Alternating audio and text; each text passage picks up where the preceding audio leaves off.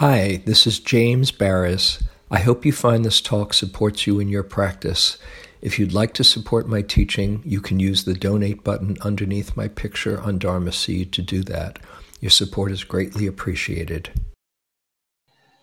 Okay, so our last Brahma Vihara session and our last Brahma Vihara today, equanimity. And first, I just want to say a bit about the Brahma Vihara practices. Just in the group that I was in, it was so beautiful. One person after another, it seemed, having just a deep appreciation for the power of the heart practices in Brahma Viharas. Some people who hadn't quite connected in a long time as they have. And so I'm so glad that that's happened.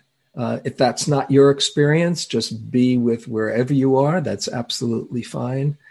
But to know, we talk about kind awareness or loving awareness, kind attention, or that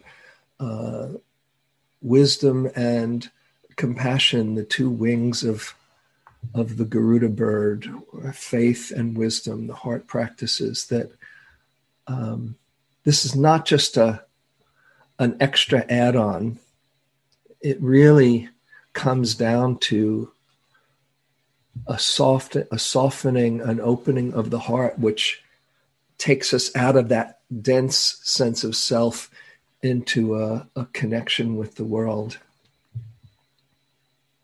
We've all heard, I'm sure, the Dalai Lama saying, "My religion is kindness." There's a reason that high being says it like that. And so I hope you find that the practices are an important part of your practice in whatever way works for you. You know, it's another thing. I'll just say a comment about, if you don't connect with the formal metta practice, whatever way works for you that softens and opens your heart, this is your way. I don't think it's been mentioned here. Analio's way of practicing metta, has it been mentioned?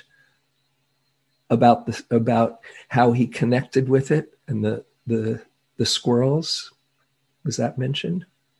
So I'll just mention it just a little bit because it's been very helpful for me. Venerable Analio, this brilliant, heartful practitioner and meditation master, really, he said he used to have such a hard time with metta. He said he would be angry by temperament, and also he kind of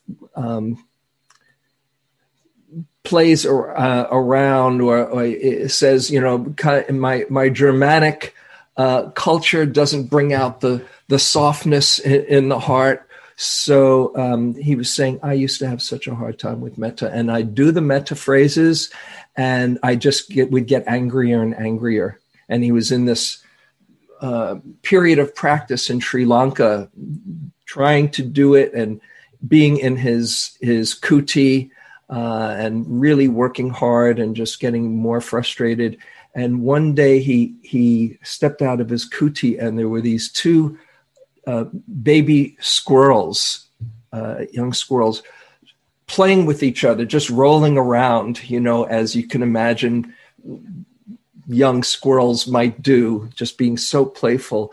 And he looked at them, and what came spontaneously out of him was, oh, they are so cute. And then all of a sudden, he turned to his experience, and he said, oh, this is metta. This is it. This is the real thing. And that was his doorway to metta. You won't find it in the Pali Canon, looking at squirrels. He said, that was what did it for me. And he would just think of those cute squirrels playing together, and his heart just opened. So take that from the meditation master. Whatever works for you to soften and unlock your heart and release that constriction of how am I doing, or what will they think of me, or can I do it, or I'll never be able to, and just let what wants to come through, come through. That's your way. So I'll offer the equanimity practice in that spirit, and with all of the Brahma Viharas, I hope you take it in that spirit. So here we are at equanimity. And probably most of you have done equanimity practice before, so I'm just kind of reminding us all a bit about it. If you've heard many teachings on it, it's always the last in all of the lists. It's the last of the 7 factors of awakening. It's the last one in the Brahma Viharas, as we're doing now. It's in the 10 paramis. It's the last in that list. The 4 jhanas, absorption states. It's the last in that list. In the progress of insight, the stages of awakening.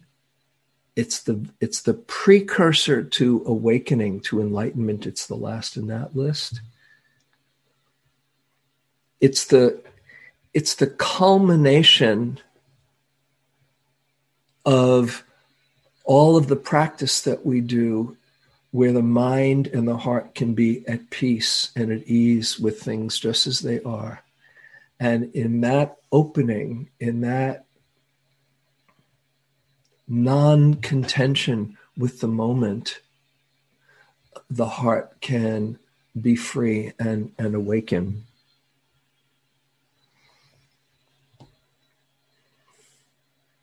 We're practicing it every moment of mindfulness. We are practicing, whether we realize it or not, we're practicing equanimity. Because if you think of mindfulness as being present, not grasping at the pleasant, not pushing away the unpleasant, and being here for the neither pleasant nor unpleasant as just as significant and sacred a moment to be present for. In every moment, that movement of the mind or the heart towards or away from, when you're truly mindful, you are with things as they are. So it's a natural development, and you can consciously create it and invite it and deepen it as well.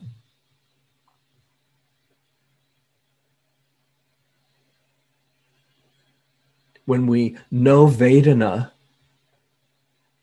we are practicing equanimity instead of that reactive response.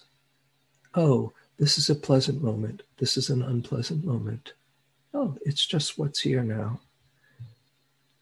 And equanimity is not only finding peace with external situations, but it's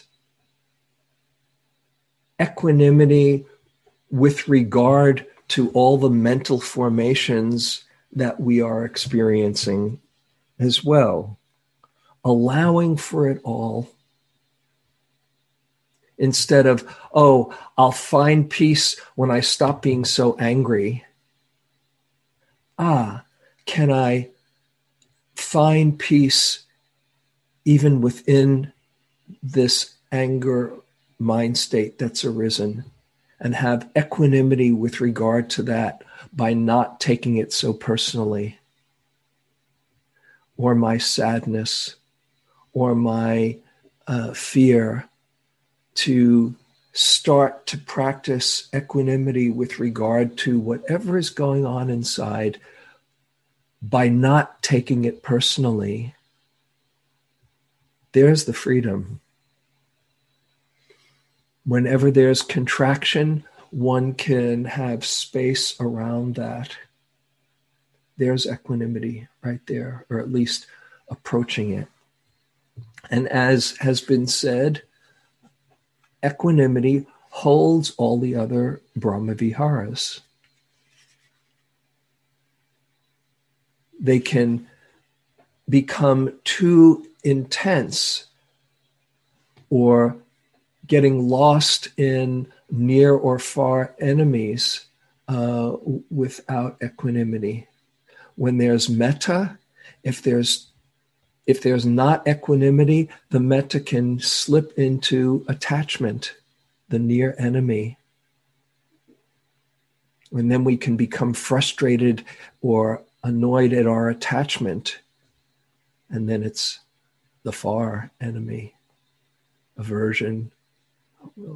When there's compassion, if there's not equanimity, we can be overwhelmed with the caring as we tune into the suffering in the world. As Dawn so beautifully spoke of last night, rather than tuning into the suffering, that with equanimity, we are not overwhelmed and we can tune into the caring heart that wants to respond. And so it holds it as the beautiful figure of Kuan Yin. Sally held up her Kuan Yin Rupa statue, just answering the cries of the world with balance and presence, with joy. If there's not equanimity to hold it, it can become over-exuberance, and you're spun out with the joy, And it might feel good for a little while, but then you crash. It's exhausting. Or you want to hold on to it. Oh, I hope this doesn't end. But with equanimity, you experience it in a fuller way, in a deeper way. And you realize that, like everything, it comes and goes. So being here for it. The near enemy of equanimity, I think it's been mentioned, is indifference or apathy. So there's a kind of not connecting because there's not a willingness to let your heart be touched. Equanimity takes a lot of courage sometimes, to be with things as they are, and to learn a wise response of balance in the middle of it. I think of equanimity, the 7 factors of enlightenment. There's mindfulness in the middle, and then there's the arousing factors, investigation and energy and joy. And then there's the stilling factors of calm, concentration, and equanimity. And they're all, the way I hold it, they're all a quality of stillness. Calm is like a settled stillness. Just everything settles. And it's tranquil.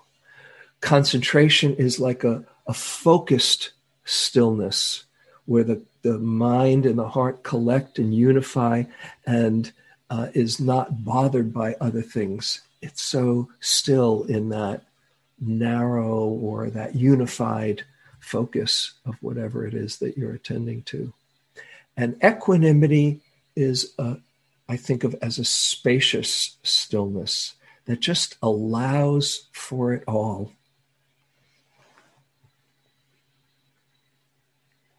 Allowing for it all, or as was so beautifully mentioned in the question period this morning, just not resisting anything. There's space for it all. The classic phrases for equanimity are kind of wordy for some, but they're very powerful and profound. You are, or I am, the owner of my karma, my happiness, unhappiness depends on my actions. And I often put in depends on my habits or my choices, not on my wishes for things to go well. And the same, you are the owner of your karma, the heir of your karma. Your happiness and unhappiness depends upon your actions, your choices, not only on my wishes for you. And it might seem both wordy or a bit cool, removed, but it's really profound to see, oh, it's not up to me to rescue the world. It's not up to me to take others' pain away when I can't. Of course, if there's something you can do to help relieve suffering, that's wonderful, but often there isn't.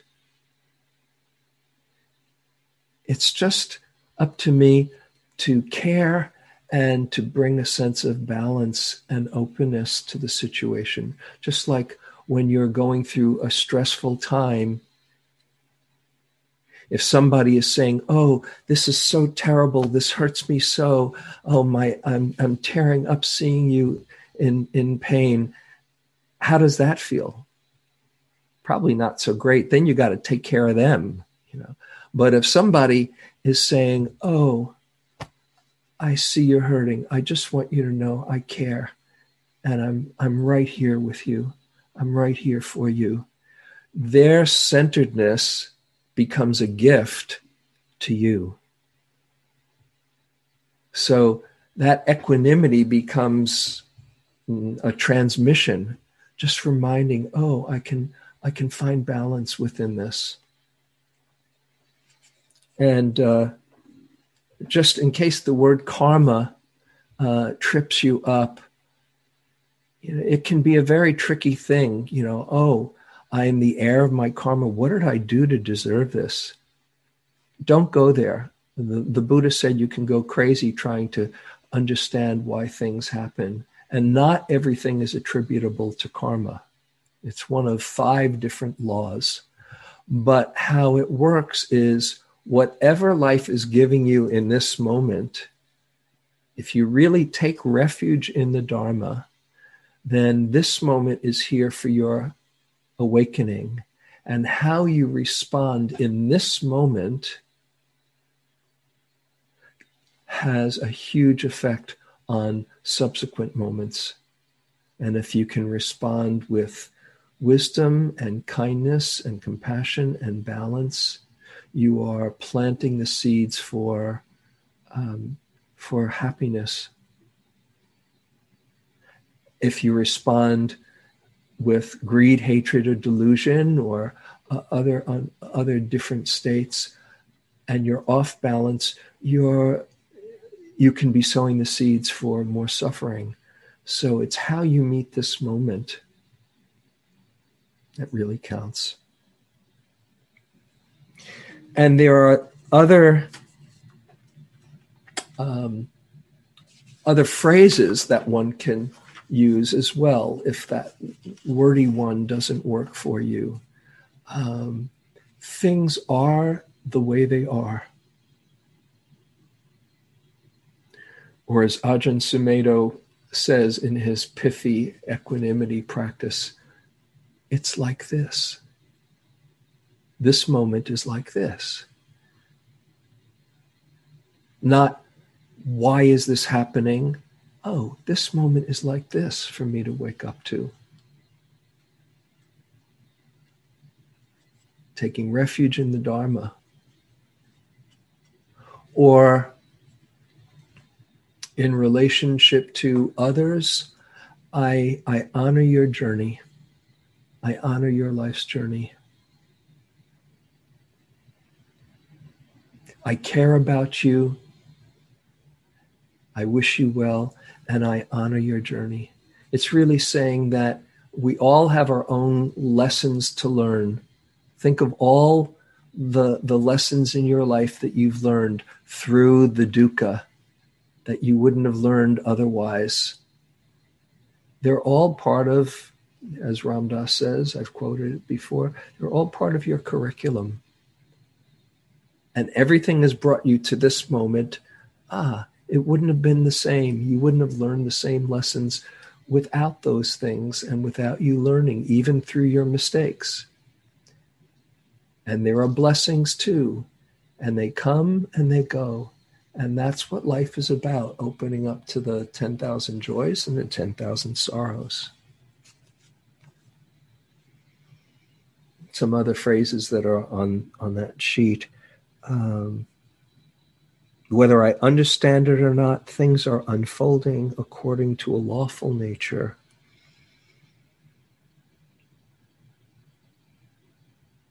No matter how I might wish things to be otherwise, things are as they are.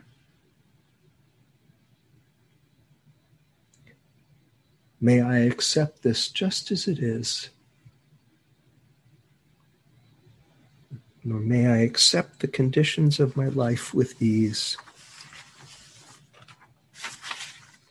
Whatever works for you, sometimes I'll say, may I have balance in this moment?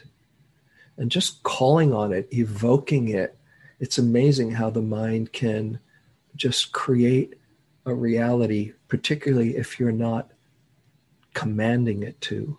May this arise, may balance be here. Just to remember that as a possibility can evoke that. So we'll practice the equanimity meditation now. And something that I invite you to do, it's a little bit different given our situation. The equanimity practice usually starts with the neutral person. Just like the compassion practice, classically, you start with somebody who is in suffering. And the mudita practice, you classically start with somebody who is experiencing happiness and joy. In the equanimity practice, the neutral person, where you don't have much charge one way or another, is a good place to start. You're not so invested, and you can practice a little in that way. Now, you can either think of someone in your life who you have very little charge one way or another, maybe a neighbor or somebody you see in your neighborhood or somebody at work that you haven't really invested too much one way or another. Or Zoom allows us to do it in a very simple way. If you'd like, you can take a look at your screen and look at somebody on your screen who you haven't really had much of a response one way or another. They can be your new love object or equanimity object, I should say, your new Brahma heart practice object. You can, if you'd like, spotlight them if you I think you can. Is that possible to spotlight? Or you can at least focus on them. I'm not sure if you have that capacity. But just pick someone, if you'd like, who is there on the screen who you haven't really noticed that much. And we can practice equanimity, starting with them. And then we can go to the other categories. People we care about, people we have difficulty with, et cetera, et cetera. So just, that's what I'm doing now. And the cool thing about Zoom is nobody knows, right? It's kind of like Brahma Vihara stalking practice, but in a benevolent way, right? Because you're extending good wishes and cultivating your open heart with them. And just looking at this being in front of you,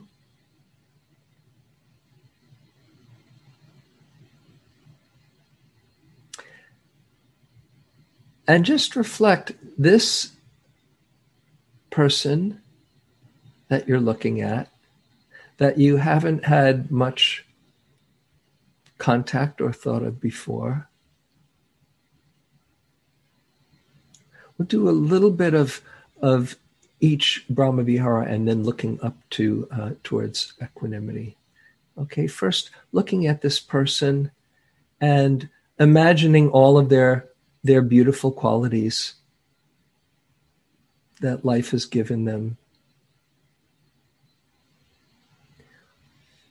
And just wishing them well. May you be happy, and having all the intention for all of their beautiful qualities to arise and they can experience happiness. May you be happy.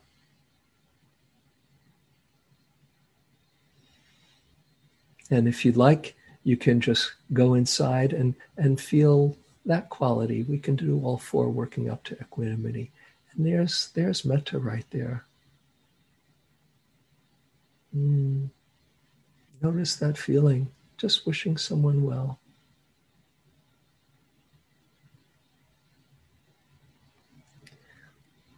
Okay, you can take a breath and open your eyes once again, and looking at it through a different lens. This person that you're looking at has known sorrow in their life, has known loss, has known fear, has had tears. This person has known suffering. And as you reflect on that, just notice the heart responding. Oh, I care about your suffering right now.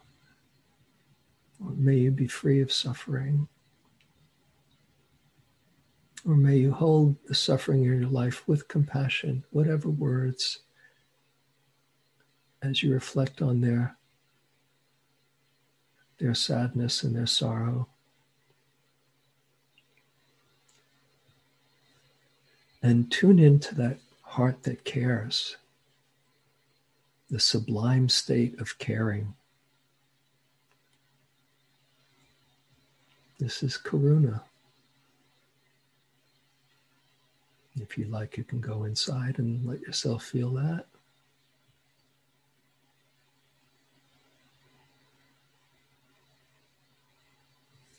And if you like, you can take another breath, a deep breath. And now, once again, look through another lens. This person has known laughter and joy and happiness and success. This person has known happiness in their life and just delighting in that, imagining them smiling and cheering and delighting, and just extend that thought. Oh, may your happiness continue. May your happiness grow. May it continue and grow.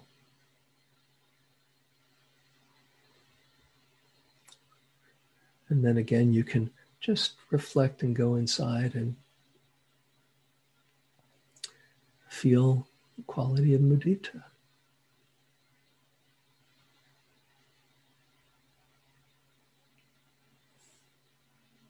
And now,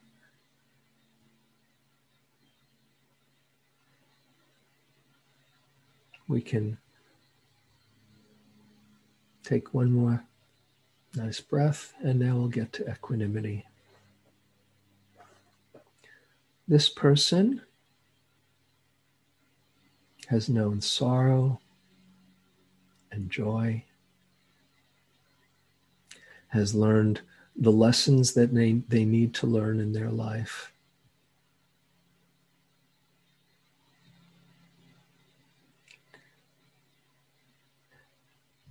And as you see them in that way,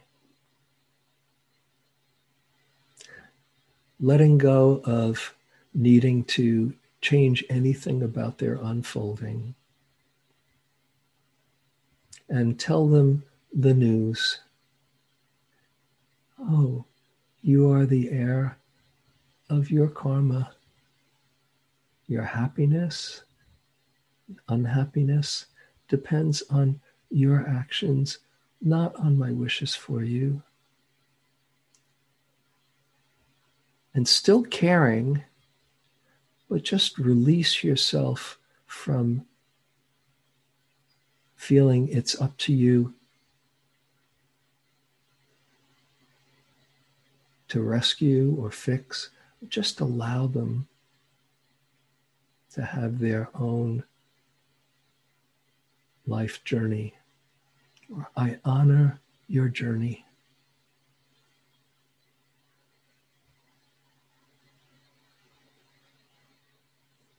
And as you're doing that, have a sense of balance within yourself that just allows.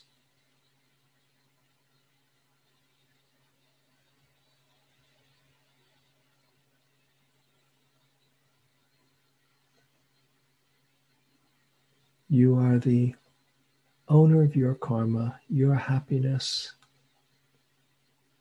unhappiness depends on your actions, habits, and choices, not on my wishes for you. Still feeling a connection and a caring that's held with balance and equanimity.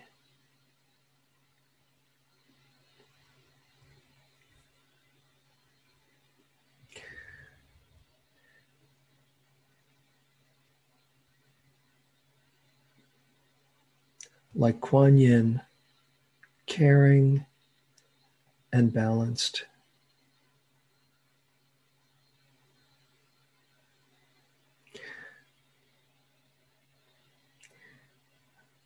And now, if you'd like, we can practice this with others in your life who you might have more of a charge one way or another with. Just come back to yourself first.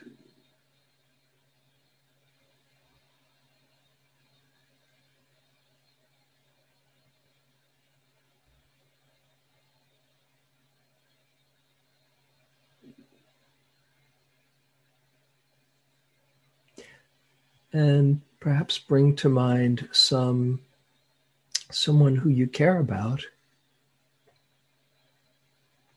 It could be a benefactor or a dear friend, a loved one.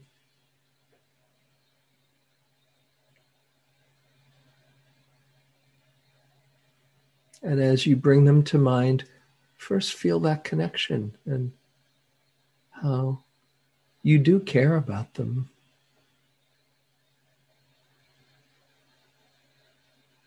Whether it's metta or compassion or mudita at this moment, just first feeling the connection.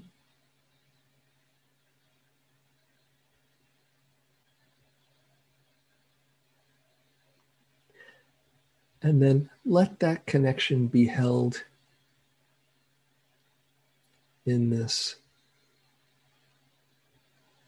spirit, this attitude of upekkha, equanimity.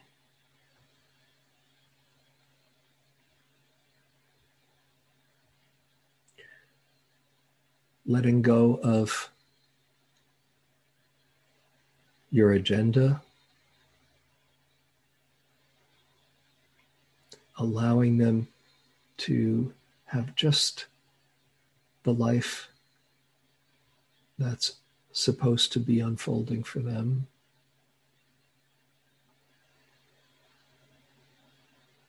And if you can have an image of them, just hold that caring in that spaciousness that allows. You are the owner of your karma.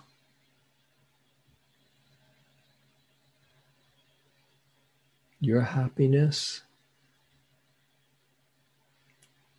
and unhappiness depends on your actions, your habits, your choices, not just on my wishes for you.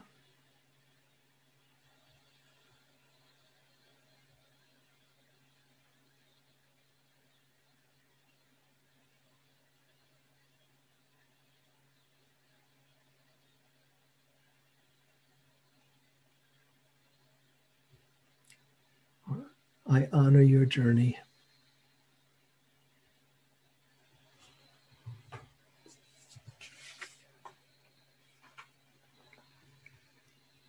I care about you, and may you be balanced through your unfolding.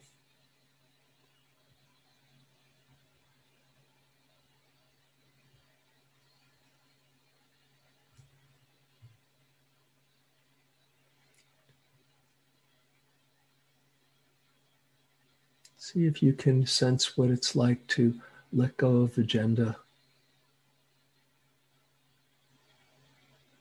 and feel that connection without any kind of attachment getting in the way.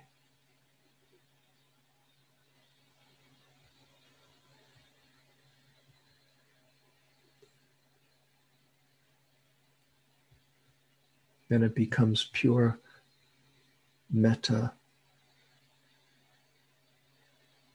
in that spaciousness. Just allowing.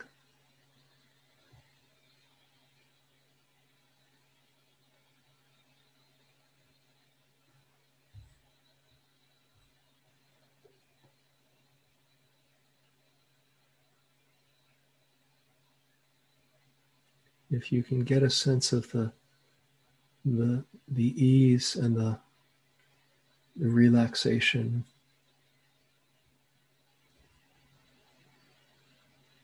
things are as they are. I honor your journey.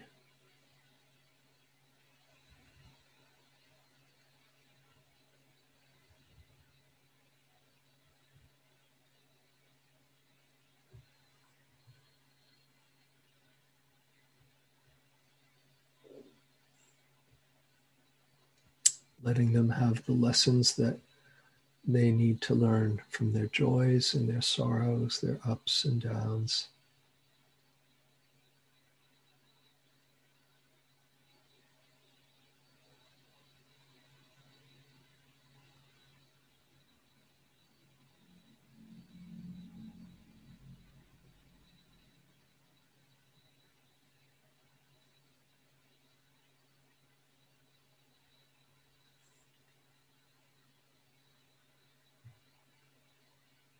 Letting go of the control that you never really had in the first place.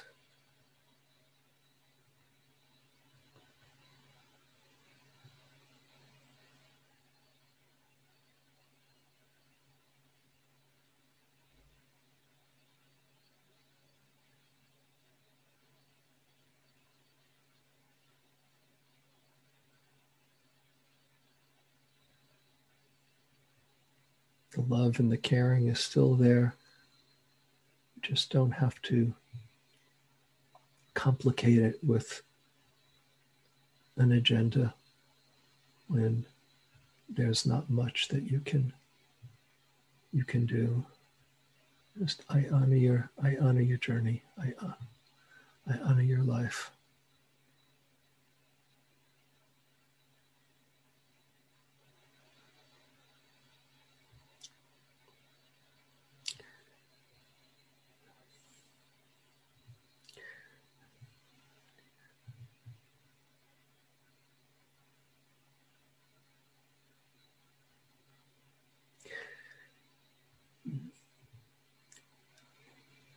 now we can experiment with the difficult category, with somebody who can be difficult for you. Whether it's somebody you know well, maybe even that you're close with, or somebody who there's some history or contention, or you're just on different wavelengths, or somebody who there's real anger. Don't pick the hardest one. Somebody who can activate you, or maybe somebody that you don't know personally who has that effect on you. Let's practice equanimity with them.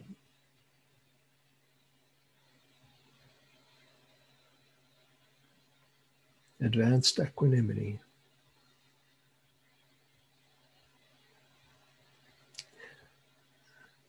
And again, see this person having their own karmic unfolding. Whether or not they learn all their lessons in this lifetime, let go of the contraction of the reaction to them,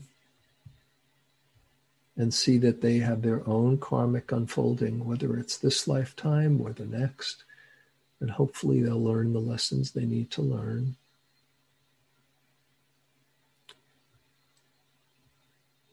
You are the owner of your karma.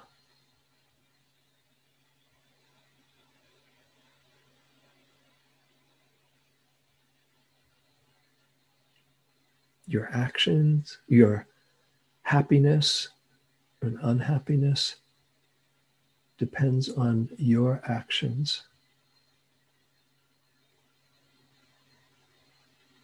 And choices, not on my wishes for you. Say it with a caring heart if you can.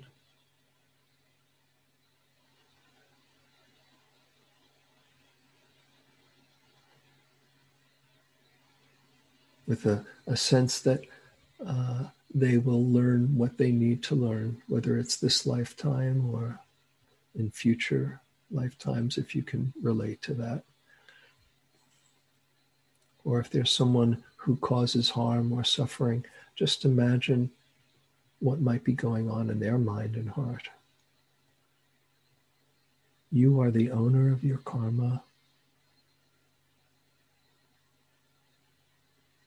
Your happiness, unhappiness depends on your actions, not on my wishes for you.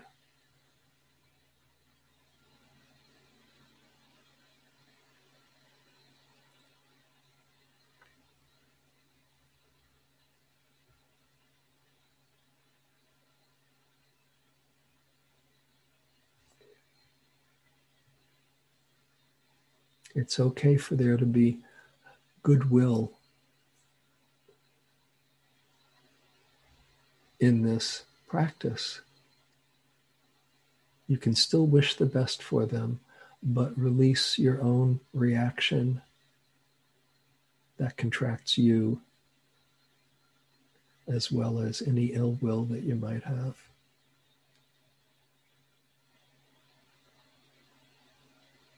I honor your journey.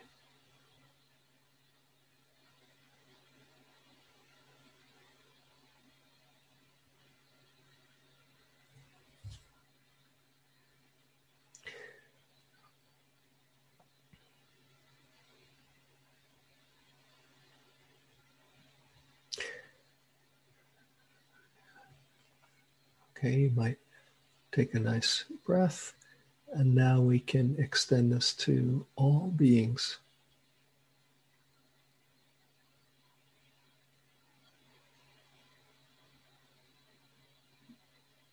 And get a sense that all beings have their own karmic unfolding. And let the goodwill be held with that equanimity. Things are as they are. All beings are owners of their karma.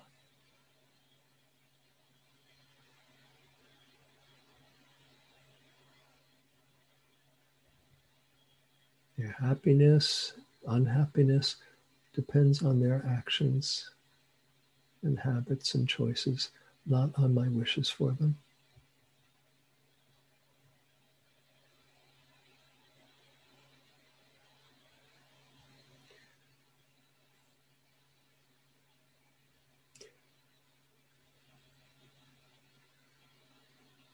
Sensing the lawful unfolding, nature moving through us all.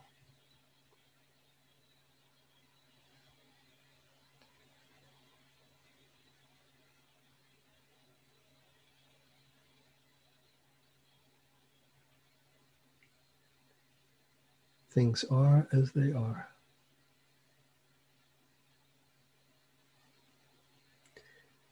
And just for the next few minutes, you can continue the equanimity practice in whatever way works for you, or if you like, just resting in the silence.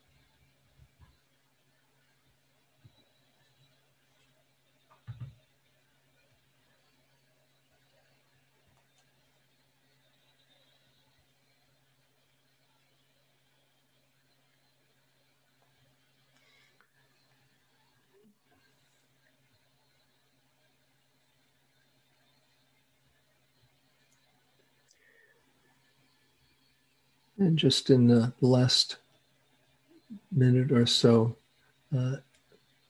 extending equanimity to yourself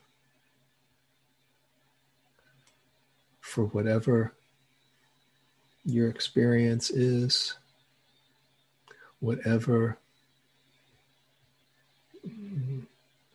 mind states or mental formations, or body experiences, or reactions. Things are as they are.